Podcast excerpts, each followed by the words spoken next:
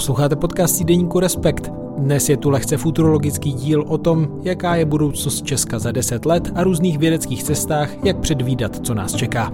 Podnětný poslech vám přeje Štěpán Sedláček.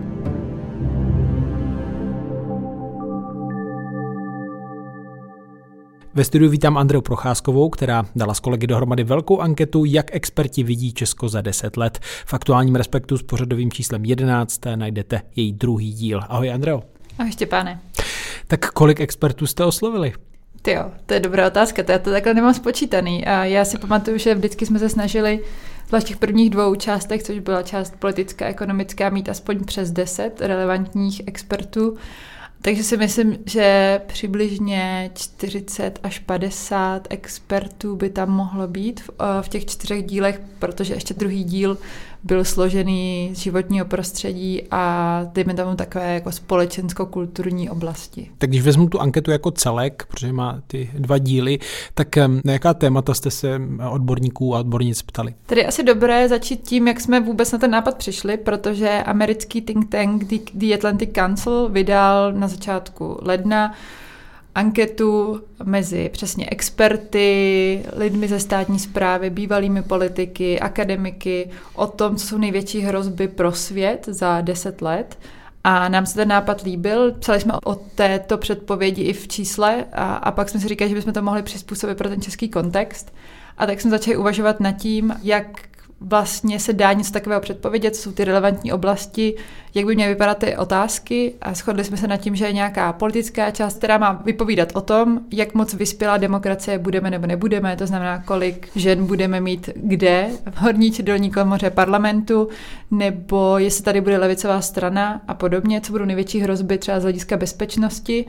A pak jsme si říkali, že určitě je důležitá ekonomická oblast, jak na tom budeme, jak bude vypadat naše kvalita života, jestli budeme mít na důchody a podobně.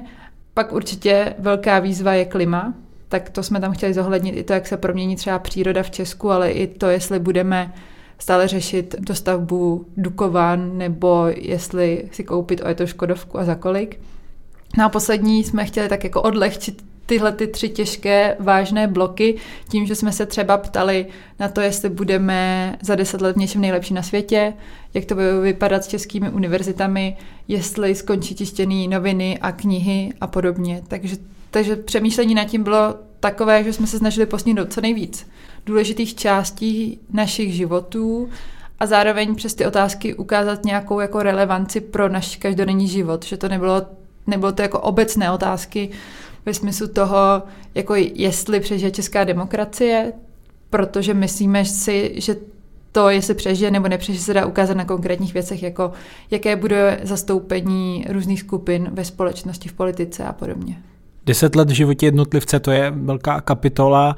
Z pohledu společnosti, eh, jak to vypadá z pohledu expertů? Eh, myslíš, že tady budou nějaké prudké změny z pohledu toho, co tady říkali, eh, když si vybereš některá ty témata? Já jsem si říkala, jestli to je tím, že jsme oslovili třeba skeptičtější experty, ale byli poměrně skeptický v tom, že ty zásadní změny se spíše neudějí. Ve smyslu toho, že, to, že je potřeba, aby se udály, ale oni, oni tím, jak je nastavena naše společnost, náš politický systém, tak se spíše nestanou, jako je reforma důchodového systému. Takže sice důchodci budou mít důstojný důchod, ale bude to na úkor veškerých ostatních veřejných služeb, jako je školství, zdravotnictví a podobně. Nebo to, že je potřeba reformovat univerzity a vysoké školy, tak tomu taky pravděpodobně nedojde. Takže naši experti, které, který jsme oslovili, byli spíše skeptičtější. A zároveň si myslím, že tam jsou i zajímavé předpovědi týkající se bezpečnosti České republiky, která je hodně ovlivněna tím zahraničním děním, kde do určité míry máte třeba omezený kontext, ve kterém můžete operovat a Česko jako malá a, a mladá země, tak funguje v rámci nějakých mezinárodních organizací, Což je dobrá zpráva, že experti předpovídali, že třeba zůstaneme součástí NATO, Evropské unie a podobně. Ono, zpracovat ty odpovědi od tolika expertů, expertek eh, do článku, který má nějaký jasně daný formát a délku, je docela náročný úkol, bych řekl.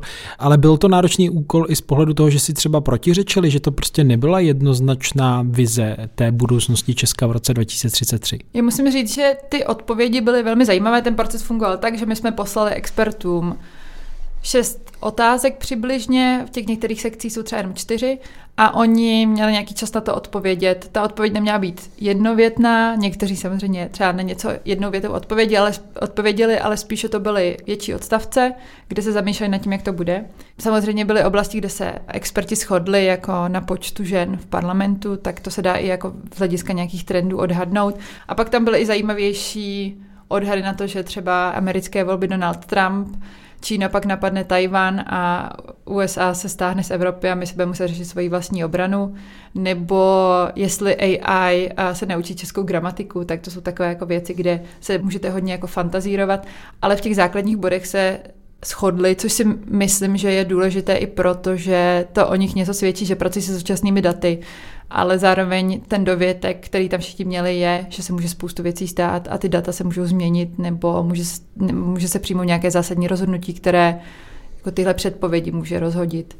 A my jsme pracovali taky s českými prioritami, které v té ekonomické části předpovídaly některé trendy a ty na to šly přímo statisticky, kde tam je vypočteno, kolika procentní pravděpodobnost je, že se dostaví dálnice do Rakouska. To znamená, že by to zlepšilo náš ekonomický růst ve smyslu toho, že by se mohli vyměňovat pracovníci mezi Českým a Rakouskem mnohem snadněji než třeba do posud a podobně. Ostatně se zástupci českých priorit eh, jsem mluvila o jejich eh, přístupu, forecastingu a foresightu bude řeč právě v druhé části tohohle podcastu.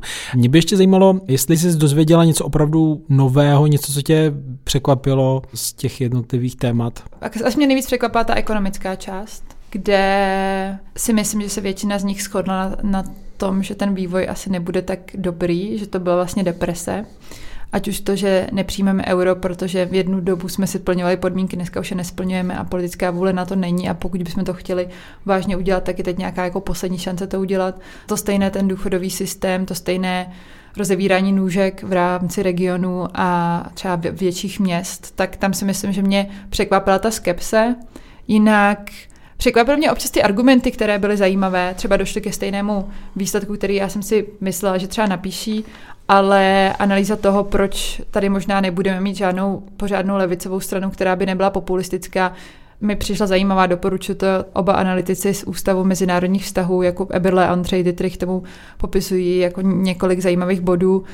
Takže musím říct, že pro mě bylo nejzajímavější to, jak spíše ty věci vyargumentovali, ty závěry, o kterých možná tušíme, že nějak se stanou, ale ten způsob, jakým oni k tomu došli, mi přišel často zajímavější než ten závěr. Dodává Andrea Procházková, spoluautorka velké ankety týdeníku Respekt o tom, co čeká Česko v příštích deseti letech, kterou najdete v aktuálním čísle Respektu a v tom eh, z minulého týdne. Ale ještě mi eh, neutíky, Andreo, protože jak asi čtenáři už si všimli za těch několik posledních týdnů, Respekt má sérii sérii nových newsletterů, tedy on chodí jako jeden dnešní eh, Respekt, ale je rozdělen do těch částí, kde jednotliví autoři a autorky mají i svůj takový sloupek, tak eh, mohla bys představit ten tvůj? Můj newsletter se jmenuje S odstupem a je to proto, že si často vybírám události, které jsou hodně aktuální, hodně hýbou tím veřejným prostorem, ale já se na ně chci koukat trochu jinak, z nějakého jako přesně většího odstupu nebo nadhledu, i z nějakého většího kontextu, protože mám pocit, že často ty události jsou hodně povrchně zpracované, ono často není možnost to dělat třeba lépe takže já jsem v prvním newsletteru popisovala, jak se vybírá a měl, měli by se vybírat uh, soudci ústavního soudu, teď uh, novým prezidentem, kdy jsem dělala anketu mezi řekla bych, jako velmi renomovanými právníky z české justice a, a vlastně třeba i z akademie. A teď jsem psala o obstrukcích, a jmenuje se to obstrukcích a lidech, protože tam analyzuju to, nejen to, jak ty obstrukce vypadají v reálu, co to znamená vlastně obstruovat, ono, to slovo používáme strašně často, ale ne každý si dokáže pod tím představit, co se přesně děje, když se obstruuje, tak já tam přímo popisuju i s časovými lhůtama, co znamená obstrukce, ale zároveň i ten kontext, že to není poprvé, kdy se obstruuje, a že to používá spousta politických stran a hnutí. A zároveň tam také popisuju to o lidech, znamená ta motivace toho s tím nic nedělat dlouhodobě a snažím se na tom ukázat, v čem je to problematické. Takže asi takhle, a takovýhle témata ode mě můžete čekat, jsou to většinou takhle výrazná témata, ve kterých tu žijeme, anebo budeme žít, ale já se na to snažím koukat trochu jinak. Andrea Procházková, díky za rozhovor. Díky za pozvání. Rozhodně doporučuji odběr eh, našich newsletterů, ale ty texty potom najdete i ve formě článků na webu respekt.cz, kde jsou otevřené i pro ty z vás, kteří nemají předplatné, ale rozhodně doporučuji předplatit si Respekt a podpořit tak veškerou naší tvorbu, včetně těchto podcastů. No a teď už eh, předpovídání budoucnosti z pohledu českých priorit.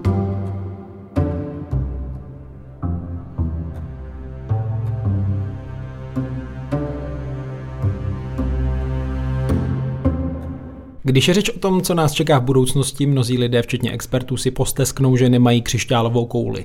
Ale někteří se s využitím vědeckých metod i moudrosti davu snaží co nejpřesněji odhadnout, co nás v příštích letech i dekádách čeká. Patří mezi ně i Jan Klaňha a Andrea Vová z think tanku České priority. Vítejte v podcastu Týdeníku Respekt. Děkujeme za pozvání. Díky. Předpokládám, nemáte křišťálovou kouli, ale ty metody, eh, kterými se eh, zabýváte, a je to tedy souhrně foresight a pak zejména tady se budeme asi bavit o eh, forecastingu, tedy určitém předpovídání, tak mohli byste na úvod možná i se stručně představit a skrze svoji práci přiblížit, co, co, co děláte? České priority jsou think tank, který vlastně už pět let se snaží o to podporovat takzvaný evidence-based policymaking, to znamená rozhodování na základě dat a vědeckých poznatků eh, ve státní správě. A jeden z těch přístupů, kterým se to snažíme podporovat, tak je eh, právě jako zlepšovat schopnost dobře uvažovat o budoucnosti. Tak Andro, kdybyste měla na úvod stručně, čím vy se zabýváte v prioritách? A já se v prioritách zabývám právě nejvíce eh, těmi foresightovými projekty. Je nás teda větší tým, nejsem to jenom já, ale dalších eh, cca 5 až 10 lidí. Většinou jsou to projekty, kde se snažíme aspoň částečně podporovat státní zprávu právě v těch aktivitách, které ve Foresightu nějak rozvíjíme, tak aby eh, státní zpráva potažmo stát byl schopný víc anticipovat ty změny změny, které přichází. Mě by možná na úvod zajímalo některé události z poslední doby, které třeba mnozí lidé nečekali, tak jestli v té vaší komunitě to byla věc, která byla přiřazena nějaká pravděpodobnost a prostě se s tím počítalo. Tak dejme tomu loňský rok, 24. únor, začala ta další fáze ruské agrese na Ukrajině. Bylo to pro lidi z českých priorit překvapení, nebo jak jste to vnímali? Tak tady možná rovnou řeknu konkrétní příklad z toho našeho forecastingového turnaje. My jsme Nedá se říct, že bychom s tím počítali. Bylo to částečně překvapení, stejně jako pro většinu ostatních, ale eh, my jsme se snažili na to reagovat rychle. Takže když začala eh, ruská invaze, tak my jsme vlastně den potom mě kolega Aleš oslovil, že rozjíždíme takovou nějakou spolupráci s eh, organizací Pack Research a že bychom chtěli rychle napsat nějakou studii o tom, jak integrovat ukrajinský uprchlíky, protože bylo zřejmé, že jich přijde řada a že by se hodili nějaký odhady toho, kolik, kolik těch eh, lidí z Ukrajiny reálně přijde. Eh, v těch prvních dnech se v médiích objevovaly odhady něco jako desítky tisíc. A my jsme právě tuto otázku položili našim forecasterům do toho forecastingového turnaje, který můžu za chvilku vysvětlit možná. A tam se během dvou dní vytvořil jako agregovaný názor, že, že to budou spíš stovky tisíc eh, až k, mezi 200 až 500 tisícemi. Takže tam se nám podařilo jako vlastně potom, eh, to byl jeden ze vstupů do té studie, kde jsme pracovali se dvěma scénáři, že eh, jeden, že přijde 300 tisíc a jeden, že přijde 500 tisíc lidí do konce roku nebo v následujícím období a to pak vlastně pomohlo těm analytickým výstupům, který jsme předávali ministerstvům. Takže to byl nějaký jako příklad, kde jsme využili konkrétně jakoby tu forecastingovou metodu. Rok 2020 a nástup pandemie, to je věc, o které experti dlouhodobě mluvili, že to riziko roste ohledem na to, jak se přibližují ty přírodní ekosystémy k civilizaci a glo- globalizace a zrychlený pohyb eh, napříč kontinenty, tak byla to třeba věc, které jste se tehdy nějak věnovali? Měli jste třeba připravený nějaký podklad, který jste mohli nabídnout úřadům?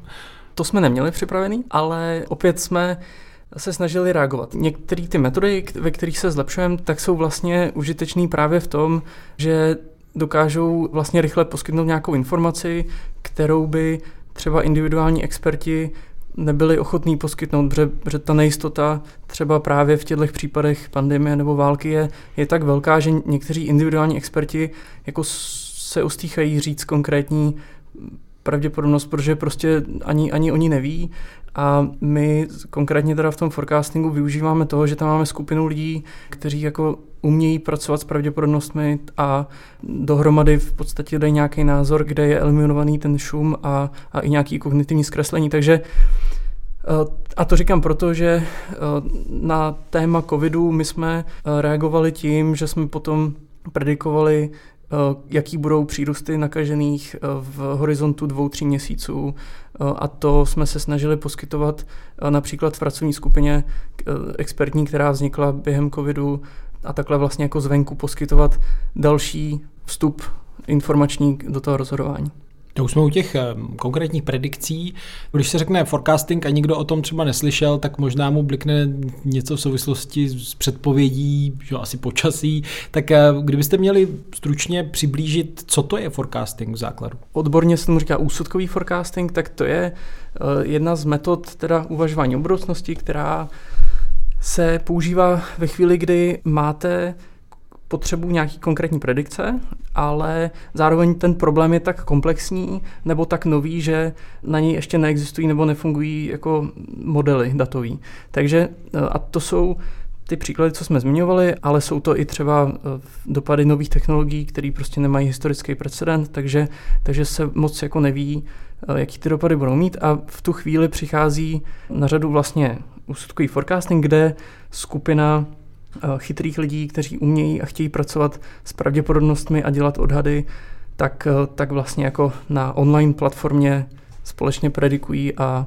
eh, má to i Může to mít i formu turnajů, takže tam je i nějaký ten aspekt jako soutěživosti a, výher a tak. A je to, je to metoda, která se už nějakých třeba 15 let využívá, předtím se s ní experimentoval nějakou dobu a jako věříme, že to není vhodný na všechny problémy, ale je řada problémů, kde to může být důležitá metoda, i kdyby jenom jako pomocná. Ten úsudkový forecasting využívá de facto kolektivní inteligenci nebo tedy to moudrost davu, kdy ty predikce se zakládají tedy na skupině lidí a potom dohromady tedy jestli to říkám správně, můžou třeba podat přesnější odhad nebo předpověď než i přední expert ze souvisejícího oboru. Je to tak? Potvrzuje se to, že, že v určitých otázkách může ta skupina opravdu mít pravdu. Je to tak.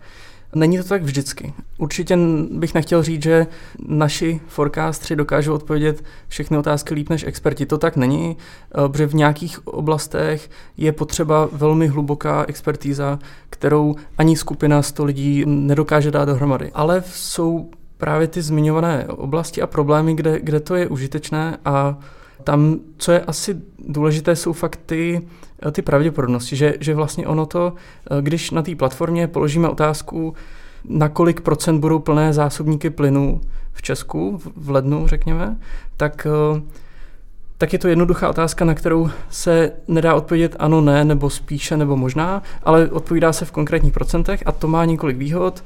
Ta hlavní výhoda je, že to je jako přesnější, že když se zeptáte různých lidí na to, kolik procent si myslí, že je, když něco řeknou, že je pravděpodobný, tak někdo vám řekne, že to je tak 60%, někdo vám řekne, že to je 90% a je tam jakoby velký rozptyl, takže už, už jenom ta přesnost je důležitá, že prostě ty procenta jsou, jsou jako jasnější a, a pak se i líp updateují nebo upravují, že když přijde nová informace, tak ten forecaster, který je zvyklý přijímat nové informace a měnit názory podle nich, tak, tak může to, ten svůj odhad posunout o 10% nahoru nebo, nebo dolů. A, a další a třetí důležitá věc je, že to je jako zpětně vyhodnotitelný. Takže, takže potom ve chvíli, kdyby, jsme, kdyby se podařilo uh, vybudovat ten návyk, že, že lidi dávají procentuální pravděpodobnosti událostem, tak je pak zpětně možný vidět, kdo má dobrý záznam, kdo, kdo dělal v historii dobrý predikce a tím pádem by dávalo větší smysl mu teď věřit. A je to, je to obecně jako nějaká vlastnost, která, která je užitečná i v osobním životě pro, pro ty jednotlivé účastníky. No možná, když nás někdo poslouchá, tak si říká, jo, tak to je něco jako taková anketa na spravodajském serveru, kde prostě vybírají lidé z možností a přikloní se třeba k nějaké předpovědi, ale předpokládám, že tady Tady je to trochu sofistikovanější, že opravdu ti lidé mají určitou průpravu a jsou vedeni k tomu, aby nad tím přemýšleli specifickým způsobem. Je to tak? Částečně. My Poskytujeme těm našim forecasterům kalibrační trénink, což je takový úvod do nějakých jako základních metod rozhodování.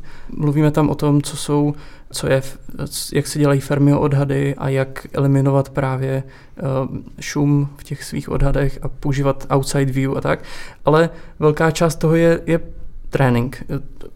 Se snažíme právě pomocí těch našich turnajů nejenom pomáhat v rozhodování, ale i identifikovat ty, ty talenty a pomáhat lidem se v tom zlepšovat. Takže, takže prostě, když člověk stráví udělá za, za rok uh, vyšší desítky predikcí a nad každou stráví hodinu a pak zpětně, a to je důležité, pak zpětně se podívá, proč mu to nevyšlo tak dobře, jak, jak si myslel, uh, co, co byly ty konkrétní faktory a vlastně se jako poučí z toho, tak to je něco, co, co je asi jako nejužitečnější ten trénink. No. Pojďme i k těm turnajům. Vy vlastně aktuálně pořádáte uh, turnaj Pole, ten trvá zhruba půl roku od uh, října, kdy začal tedy do konce března 2023. Tak jak to v praxi vypadá? S jakými otázkami si tedy lámou uh, vaši uh, forecastři hlavu? Vypadá to tak, že uh, my jim pokládáme relativně těžké otázky a to je i na mezinárodní poměry. ono obecně forecastingové turnaje, pro, které by měly pomáhat veřejnému rozhodování, tak, tak ani ve světě nejsou jako tak obvyklé. Je, je to dost inovativní metoda, na který spolupracujeme s těmi hlavními organizacemi, zejména teda ze Spojených států. A tady v našem prostředí to vypadá tak, že máme 100, v průměru 100 forecasterů aktivních na té platformě. Oni soutěží, je to, je, je to turnaj, takže se snaží udělat co nejlepší odhady. Um, a zároveň tam jsou odměňováni za to, že poskytují dobrý jako komentáře k těm svým odhadům, který pak pomůžou ostatním udělat taky dobrý odhady. takže, takže je tam několik motivací, se kterými si hrajeme. A pardon, uh, oni vidí uh, navzájem uh, ty svoje odpovědi, nebo si každý jede uzavřen ve své? Uh, vidí navzájem ty svoje odpovědi. Možná uveďte příklad, nějakou otázku uh-huh. a jak, co se potom děje dál tak my jsme třeba obecně eh, se dá říct, že ve světě se nejčastěji predikují geopolitické otázky, eh, které právě mají tu vlastnost, že jsou tak komplexní, že neexistují jako individuální experti, kteří by to byli schopni všechno odpovědět. A některé takové otázky tam máme taky, ale my se snažíme právě spolu s českými ministerstvy definovat otázky, které by pro ně byly reálně užitečné a ty pak odpovídat. Takže kromě toho covidu nebo té Ukrajiny, co jsem zmiňoval, tak jsme třeba s ministerstvem školství eh, vytvořili několik otázek, kde jsme se třeba ptali na jaký bude procento dětí, který budou mít odklad při eh, začátku základní školy a tam to vycházelo kolem 15%. A potom jsme se ptali, v případě, že se eh, zavede tohle opatření, tak jak se změní to procento odkladu. A tam jsme se ptali na dvě konkrétní opatření a vlastně ta, ta myšlenka je, že ten rozdíl mezi, mezi tím s tou situací bez opatření a s opatřením, ten rozdíl je vlastně ten, ten předpokladný efekt toho opatření. Jedno bylo, že, že může být eh, víc, pokud by bylo víc učitelek na, v mateřských školách, a dru, druhý bylo třeba, pokud by se změnila kompetence toho, kdo vlastně rozhoduje o těch odkladech. A, tady je důležité říct, že to jakoby i, pro, i pro ty naše forecastery bylo těžké odhadovat, protože to jsou jako variantní situace a zároveň jsme se snažili jako klát důraz směrem k tomu ministerstvu na to, že uh, ty predikce jsou vlastně na jeden konkrétní indikátor, na procento odkladu. Ale to opatření může mít mnoho dalších dopadů na ostatní věci, které potřeba samozřejmě taky zvážit. No, možná, už jste to trochu zmiňoval, ale mm, jsou nějaké opravdu klíčové vlastnosti, které musí mít zvnitřněné ten forecaster, aby mohl podat relativně kvalitní odhad eh, jednou na Ukrajinu, jednou prostě na stav českého školství nebo na změnu prostě v, v počtu žáků ve školách ta úplně jako ten hlavní předpoklad je zvědavost. Ten účastník turnajů a forecaster musí být zvědavý, protože jinak by ho to vůbec nebavilo. A ve chvíli, kdy je zvědavý, tak uh, potom je důležitý, aby uměl pracovat s informacemi a aby se dokázal poučit z těch, z těch svých minulých chyb a vlastně eh, ve chvíli, kdy přijde nějaká nová informace, tak jako nelpěl na tom svém názoru původním a na tom svém argumentu, ale byl ochotný uznat, aha, tak tenhle argument je lepší, aha, tak tahle informace mi ten můj odhad mění a vlastně dokázal rychle upravovat, i kdyby třeba jenom o kousek ty, ty své odhady, protože to potom se promítá v tom Breerovo score, který používáme a to ve výsledku způsobí, že někteří forecastři mají dobrý score. A zajímavé je, že a to, to je už od doby, od, od toho roku 2010, eh, kdy s tím začal experimentovat eh, profesor Tetlock, tak uh, už od té doby se ukazuje, že opravdu někteří lidi mají tyhle vlastnosti a jsou v tom jako přirozeně dobří a když pak ještě trénují, tak, tak to jsou opra- opravdu jako ty super forecastři, kteří můžou být velmi užiteční jak, jako, jako advisory například. A to je tedy asi vaším cílem postupně vyprofilovat skupinu opravdu schopných uh, lidí, kteří můžou pomoct české administrativě státu. Uh, jo, přesně tak. A chtěli bychom aby ta skupina, kterou jsme vytvořili, tak aby se dál udržela a aby byla k dispozici pro ať už veřejnou zprávu nebo pří, případně i ostatní organizace, kdykoliv bude někdo chtít a mít zájem o takhle externí predikci ohledně nějakého budoucího vývoje, tak aby, aby my jsme mo- jí mohli poskytnout. S čím dalším si ještě teď lámou forecastři v tom turnaji hlavu předtím tedy, než, než skončí? Je to třeba, nevím, konflikt mezi Čínou a USA nebo jiné otázky? No, my jsme se zaměřovali na otázky, které se týkají Česka, protože ty mezinárodní otázky, na ně už existují platformy, na kterých se to predikuje docela, docela jako intenzivně. Jedna z nich je Metaculus, to je ta organizace, se kterou spolupracujeme, a další z nich je třeba Good Judgment Open. A v těch našich turnajích tam opravdu jsme se snažili o ty české otázky, a nebo tam máme i pár uh, otázek z evropských, to znamená, kolik to, to je zase na, na, na migraci, kolik přijde uh, migrantů do, do evropského prostoru v následujícím roce. Třeba. Máte nějaké příklady třeba i z těch minulých turnajů, co vyšlo, nevyšlo, na co jste hrdí, nebo kde, kde jste se úplně netrefili? Mhm. Na tu zmiňovanou Ukrajinu jsme docela hrdí, protože tam, tam jsme oproti těm mediálním zmínkám jako byli mnohem, mnohem blíže té realitě, co takový jako eh, spíš vtipný příklad, eh, co, co nám vyšlo dobře, tak bylo, my jsme se ptali, to, to bylo spíš fakt, aby jsme otestovali, jak dobrý mechanismus to je. Eh, jsme se ptali, v kolik hodin přijde Andrej Babiš na národní třídu 17. 17. listopadu. A ta agregovaná predikce těch přibližně 100 forecasterů byla, že to bude v 8 hodin 2 minuty ráno a on přišel v 7 hodin 59, takže jsme se jako sekli jenom o 3 minuty v tom, v tom forecastu a to by asi, asi žádný politolog tak přesně neodhadnul. A tam mě jenom zajímá, musí eh, ti lidé podat tedy přesně tu cestu, jak k tomu došli, nebo jsou tam lidé, kteří opravdu přemýšleli nad tím, jak dlouho si eh, politik čistí zuby eh, až po ten konkrétní příchod po lidi, kteří prostě jenom střelí od boku. Není to povinný vysvětlovat, jak k tomu ten člověk došel, ale my se snažíme to motivovat. Takže takže dáváme odměny finanční za, za nejkvalitnější komentáře a za nejkvalitnější ty v podstatě analýzy toho, jak k tomu ten člověk došel. A e, důležitý je třeba i pro toho klienta, pro to ministerstvo, když pro něj děláme nějakou predikci, tak je pro něj důležitý možná víc než ta samotná predikce, je pro něj důležitý ten obsah těch komentářů, kde se právě vyskytují ty informace o tom, co jsou asi ty klíčové indikátory, které sledovat a co jsou ty hlavní důvody, které by mohly způsobit, že, že to bude víc nebo že to bude míň a tak. Takže jako ten obsah textový je velmi důležitý. A jste spokojení s tím, jak potom úřady nakládají s těmi predikcemi? Máte zprávy o tom, k čemu pak slouží, jestli jsou jenom šuplíku, nebo se třeba potom zapojí, nebo jsou využity v nějakých strategiích? To, to se ptáte moc brzo. My zrovna na tomhle teď intenzivně pracujeme. A obecně je ta, i, i ze světa se ukazuje, že ta využitelnost je trošku nižší, než bychom všichni chtěli. Těch důvodů je řada, ale v našem prostředí se nám, myslím, daří vlastně ty predikce dostávat do toho rozhodovacího procesu díky tomu, že se těmi zástupci toho ministerstva pracujeme už od začátku, že fakt se snažíme vydefinovat takové otázky, které jim budou reálně užitečné. A teďko jsme s několika partnery jsme v ve fázi, kdy vlastně jim radíme o tom, jak, jak to konkrétně využít, kde a někdy se to podaří, někdy ne, ale tyhle výsledky, to je hlavní cíl toho našeho, toho našeho výzkumného projektu a o tyhle poznatky mají zájem i organizace v zahraničí, protože zatím se ani po světě neví, jak udělat nejlíp, aby to bylo opravdu využívané, ale třeba ve, v britské státní správě existuje uh, projekt Cosmic Bazaar, kde, kde pracují na něčem podobném a mají to jakoby uh, interně uvnitř státní zprávy a tam v současné době to vypadá, že to jako, taky je nadějný na nějaký potenciální jako dopad a využití. Takže britská státní zpráva třeba i pořádá své vlastní turnaje, kde si to vyhodnocuje.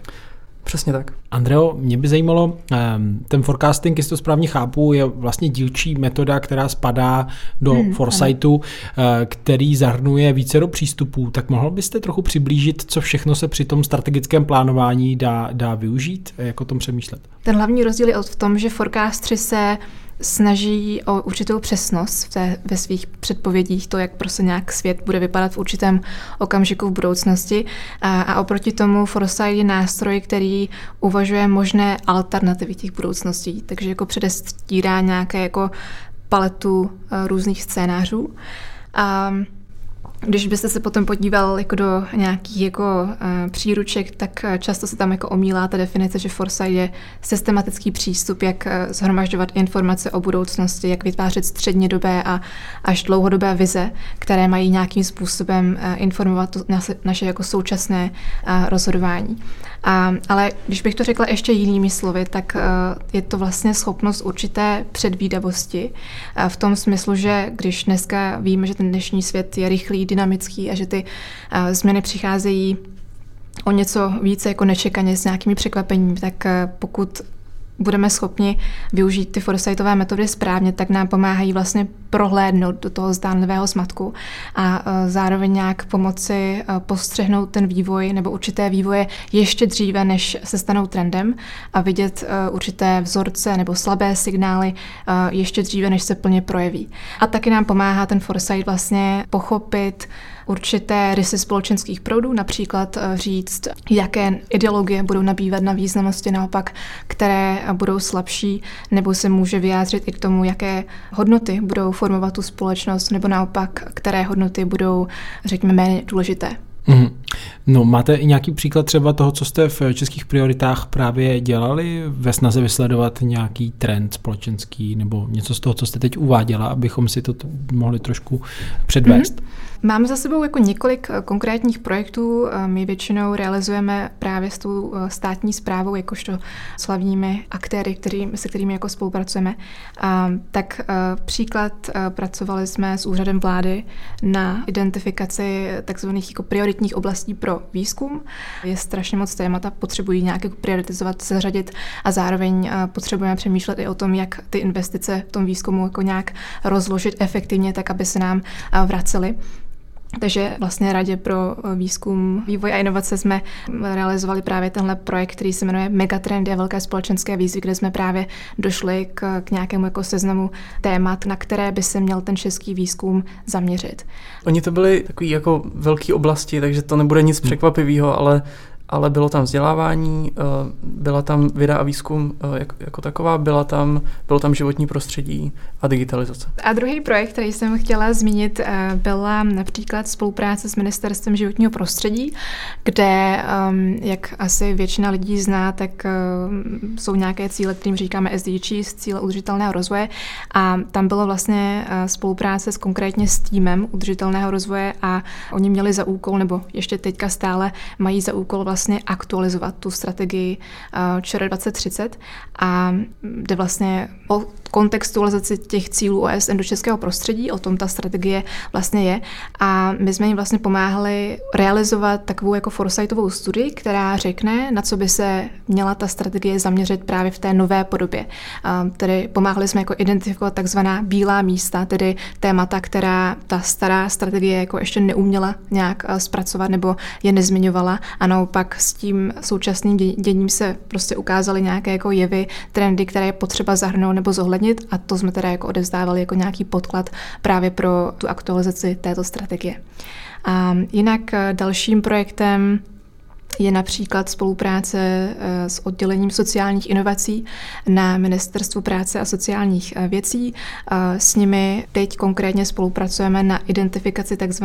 sociálních časovaných bomb, tedy sociálních problémech, které jsou dnes tou státní zprávou ještě mm, nějakým způsobem podceněné, respektive nejsou, řekněme, na nějakém jako prioritním žebříčku a přitom už bychom mohli říct, že třeba do budoucna, do budoucna ta jejich významnost bude narůst. Takže tady je náš cíl prostě vytvořit zase nějaký jako seznam, který jako říká, na co by se mělo to oddělení sociálních inovací v rámci svých výzev a podpor zaměřit. Mm-hmm. Tam předpokládám, že na rozdíl třeba od toho forecastingu nejste omezeni jenom limitování tou skupinou forecasterů, ale vlastně oslovujete i vybrané experty, zadáváte si nějaké analýzy, prostě máte širší paletu možností. Přesně tak. Kdo by se toho foresightu měl účastnit? Tady bych asi zmínila to, že dřív eh, nebylo tak zvykem, aby se, abychom o budoucnosti uvažovali v nějakém jako větším týmu nebo ve větší skupině lidí a naopak to byla eh, nějaká jako, eh, nějaké privilegium určité úzké skupiny lidí, ať už v historii to byly, já nevím, věžci nebo um, různí prostě... Futurologové. Přesně, futurologové, a nebo že jo, filozofové, odborníci, specialisti společnosti, takže jako nějaká jako eh, privilegovaná úzká skupina lidí. A naopak eh, ukazuje se, že to je eh, možná není ta nejlepší cesta, protože potom tam vzniká nějaká krátkozrakost, protože úzká skupina lidí asi nemůže přijít s tou širokou paletou myšlenek nebo představivosti. A naopak je ta hodnota leží v tom, když bychom k tomu foresightu a foresightovým aktivitám přizvali co nejširší spektrum lidí. Takže jak říkáte, my se snažíme spolupracovat nejenom s těmi odborníky, specialisty a nějakými expertními panely, ale snažíme se do toho zahrnout právě i ty lidi, kterých by se nějaké změny nebo cíle a vize měly týkat, tak aby to nebylo to o nás bez nás. A, a taky do toho zapojit vlastně společnost jako takovou jestli mu správně rozumím, tak jde i o to tedy eliminovat nějaké slepé skvrny, které právě to expertní vědění, pobývání v nějaké už skupině, hmm. kde si ty hmm. lidi vyměňují různé detaily a už potom třeba zapomenou na něco, co se kolem prožene a oni si toho nevšimnou, protože mají nějaký do jisté míry tunelovitý pohled. Přesně tak. Eh, tam u toho asi hrozí, nebo samozřejmě je vždycky správně, aby u těch diskuzí byl odborník nebo odborníci, eh, protože do toho dávají ten svůj expertní vhled nebo nějakou svoji rigoróznost, ale eh, když by všechno bylo jenom rigorózní a úzce fokusované, tak tam asi vzniká nebo může vzniknout taková ta úzkoprsost z toho pohledu a, a naopak je důležité tam do toho vnášet i jiné perspektivy. Třeba i perspektivy, které nejsou tak vědecké, perspektivy, které jsou více subjektivní, subjektivní, protože pokud se bavíme o budoucnosti, tak eh, se nebavíme jenom o znalosti nebo o vědě, ale i o tom, jak eh, se nám tady jako bude žít a to, jak se tady budeme cítit nebo vnímat, a jaké hodnoty uznáváme, takže proto je důležitý to nezužovat jenom na ten odborný, odborný pohled. A z vašich zkušeností řekl byste, že v tom českém prostředí je vůle přemýšlet eh, odvážně nad budoucností, nad těmi výzvami, nebo ještě i třeba s ohledem na zkušenosti s těmito metodami v jiných zemích je tady jako velký prostor pro, pro to, to nějak dál kultivovat. Myslím si, že prostor to pro, pro nějakou kultivaci tu ještě je, ale zároveň si nemyslím, že začínáme nějak od nuly, protože pořád nějaká jako foresightová komunita tu je přes 20 let. Například kromě nás, českých priorit, se foresightu zabývá i Technologické centrum Akademie věd, nebo CENIA, nebo CSS, i uh, Univerzita Palackého v Olomouci nebo Czech Globe, takže těch uh, nějakých aktérů, se kterými my spolupracujeme a víme o sobě navzájem, těch je tady více. Ale co by bylo potřeba uh, posílit je to vědomí nebo povědomí o tom, že Foresight existuje, je to nějaká metoda, která nám může pomáhat nejenom na úrovni, řekněme, té strategické, jakože stát by měl používat Foresightové metody, korporáty, organizace mohou používat uh, Foresightové metody, ale že můžeme začít i ze spod, když budeme podporovat nějakou takzvanou jako futures literacy, nějakou jako gramotnost toho, jak přemýšlet o budoucnosti a nebát se přemýšlet o té budoucnosti a rozevřít tu svoji představivost o něco více. Eh, jak pracujete s takovými těmi méně pravděpodobnými variantami, různými černými labutěmi, že se může stát něco, co zkrátka eh, je malá pravděpodobnost, že já nevím, spadne malý meteorit zrovna na Českou republiku, nebo že dojde k nějaké specifické havárii, konec konců i, že určitá nemoc tady propukne ve velkém. Tak je to něco, na co myslíte, že je potřeba na to mít připravený odhad, nebo, nebo je prostě určitý práh pravděpodobnosti, za který už eh, nemá smysl se připravovat. Myslím si, že v té naší práci, aspoň v těch foresightových projektech, jak je realizujeme, tak si nena, nenastavujeme nějaké jako limity, že prostě, že se bojíme otevírat témata černých labutí nebo těch méně pravděpodobných scénářů, a naopak spíš podporujeme to, aby um, i ti účastníci nebo ti lidi, se kterými spolupracujeme na těch třeba workshopech, foresightových workshopech, tak aby tu svoji mysl otevřeli co nejvíce a, a řekněme, že se nebáli říct něco, co je tak nějak jako mimo, co uh, může se někomu zdát jako, že ze science fiction, a naopak to je strašně důležitý uh, přijít i s něčím, co je trochu nevýdaný, co je více kontroverzní a uh, možná jako uh, pro tu dnešní dobu v tenhle ten moment jako bláznivý. Hmm. No a jsou tady taková třeba témata, která právě v té vaší komunitě se o nich bavíte, někdo kvůli ním nespí, přitom pro většinu společnost to je prostě daleko. Podle mě jsou to uh, právě ty málo pravděpodobné rizika, která, uh, která bohužel právě v českém státě nebo obecně v podstatě uh, nikdo nemá moc velkou motivaci od nich přemýšlet, protože politik, když, když bude přemýšlet o velmi málo pravděpodobných rizicích, tak oni pak nejspíš ne, nenastanou a ten politik z toho nebude mít žádný žádný benefit. A když nastanou, tak jako se budou řešit jiné věci a, a to, jestli, jestli, jako já jsem to říkal, to už nebude tak důležitý. Takže, takže si myslím, že tady nějaký systémový, systémový zanedbávání těchto těch nízkopravděpodobnostních rizik. A e, Jaký to jsou, to je právě těžký říct, ale, ale věříme, že je hodně důležitý se o to snažit. Jo. Třeba na těch, a teď se trošku vrátím zpátky, na, na těch forecastingových platformách mezinárodních, tak tam, tam existují docela pro hodně lidí překvapivé predikce, kdy pravděpodobně přijde obecná umělá inteligence, nebo jaký je riziko eh, dalších eh, třeba pandemí, které vzniknou v laboratoři a tak. No možná závěrem pojďme eh, k té i anketě článků, které vyšly v týdenníku Respekt, abyste odpovídali na některé ty otázky jako tým analytiků za české priority. Jednou z těch otázek, eh, kterou jsme kladli nejenom českým prioritám, myslím, tak to tady byla otázka eh, dokončení dálničního spojení do Rakouska, které asi je notoricky známé, stále chybí. Tak eh, v roce 2033 došli jste k tomu, že bychom mohli jezdit auty po dálnici bez přerušení do Rakouska, nebo s jakou pravděpodobností? Došli jsme k tomu, že uh, to je relativně málo pravděpodobné, konkrétně, že to má něco kolem 20% pravděpodobnost, že, že bude uh, do deseti let dostavěná dálnice do Rakouska. A tady u té predikce je asi zajímavý zmínit, jak jsme na to šli. My jsme se snažili identifikovat všechny možné scénáře, jakými by mohla ta, ta predikce být naplněná. Takže nejdřív jsme identifikovali ty, ty možné úseky, který by, který by bylo potřeba dostavit, aby byla nějaká silnic, nějaká dálnice do Rakouska. A pak jsme se snažili přiřadit nějakou pravděpodobnost ke každému tomu úseku, který by bylo potřeba dostavit. A v některých úsecích eh, tam právě kolegové dohledávali, eh, že sice existují plány ministerstva dopravy, eh, že to bude do roku 2029, ale nejspíš eh, se protáhne řízení ohledně nějakých environmentálních povolení a tak. Takže ve výsledku, když jsme pak agregovali jakoby ty predikce na ty jednotlivé úseky, tak nám vyšlo, že ta, ta šance jako je relativně malá, kolem těch 20%. Jedna z těch otázek také mířila na eh, vývoj eh, přistěhovalectví v Česku a měnící se podíl menšin, minorit, tak tam jste došli k jakému obrázku pro rok 2033? No, tam, tam byla vlastně taková jakoby nejasnost v té otázce trošku, že my jsme nejdřív, aby, a to je obecně problém forecastingu, že ta otázka, aby byla jakoby konkrétně zodpověditelná, tak musí být velmi specificky definovaná. A s, i, i když pokládáme takhle otázky těm našim forecasterům, tak s tím míváme problém, že prostě oni se pak doptávají, a co bylo myšleno tímhle a tak.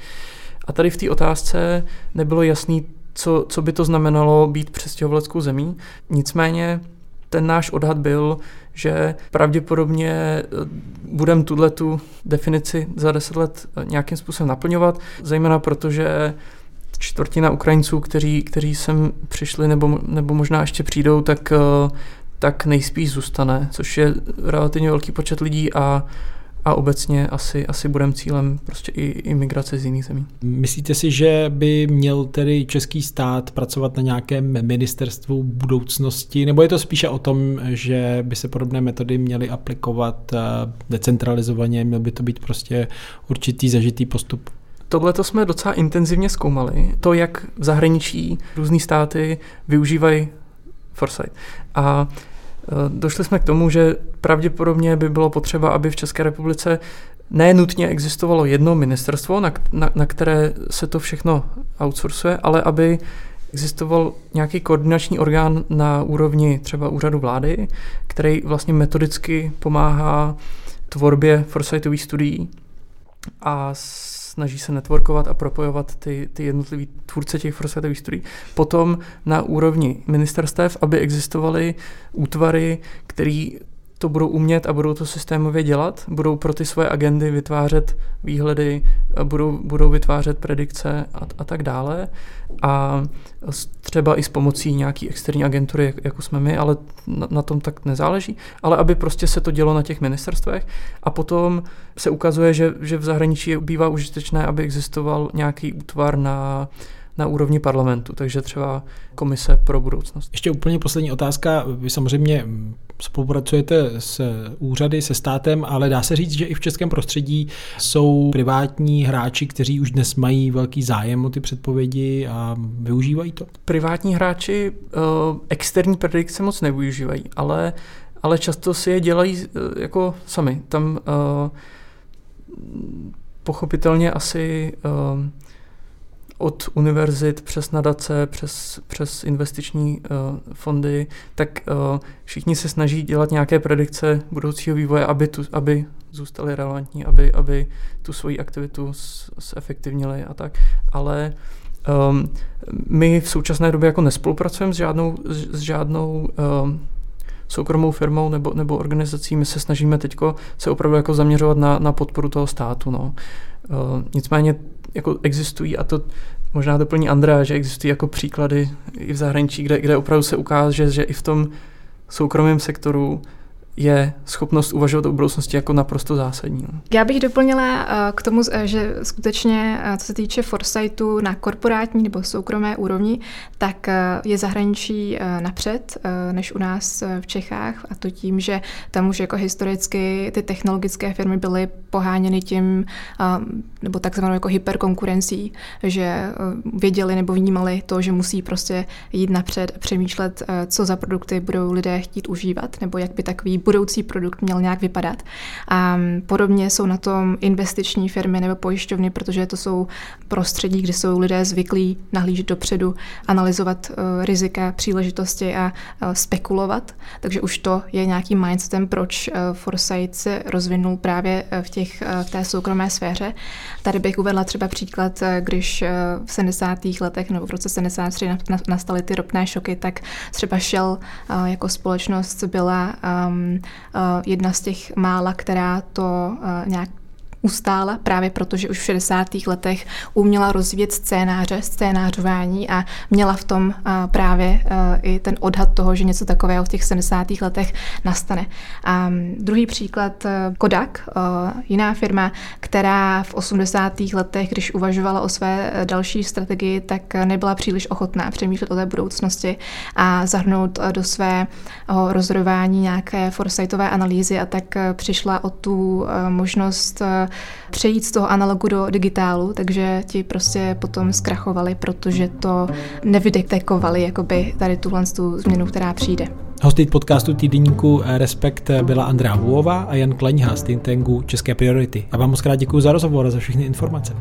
Děkujeme. My děkujeme taky. A doporučuji také nové číslo týdenníku Respekt s pořadovým číslem 11, kde najdete mimo jiné dlouhý článek o mizející fyzičce dětí, pokračování seriálu o vztazích, tentokrát o nevěře, velký rozhovor s bývalým premiérem Vladimírem Špidlou o politické kariéře Miloše Zemana, nebo pokračování naší ankety o tom, jak experti vidí Česko za 10 let. A v neposlední řadě také článek o socialistické reklamě i o tom, co nám tu z ní zbylo.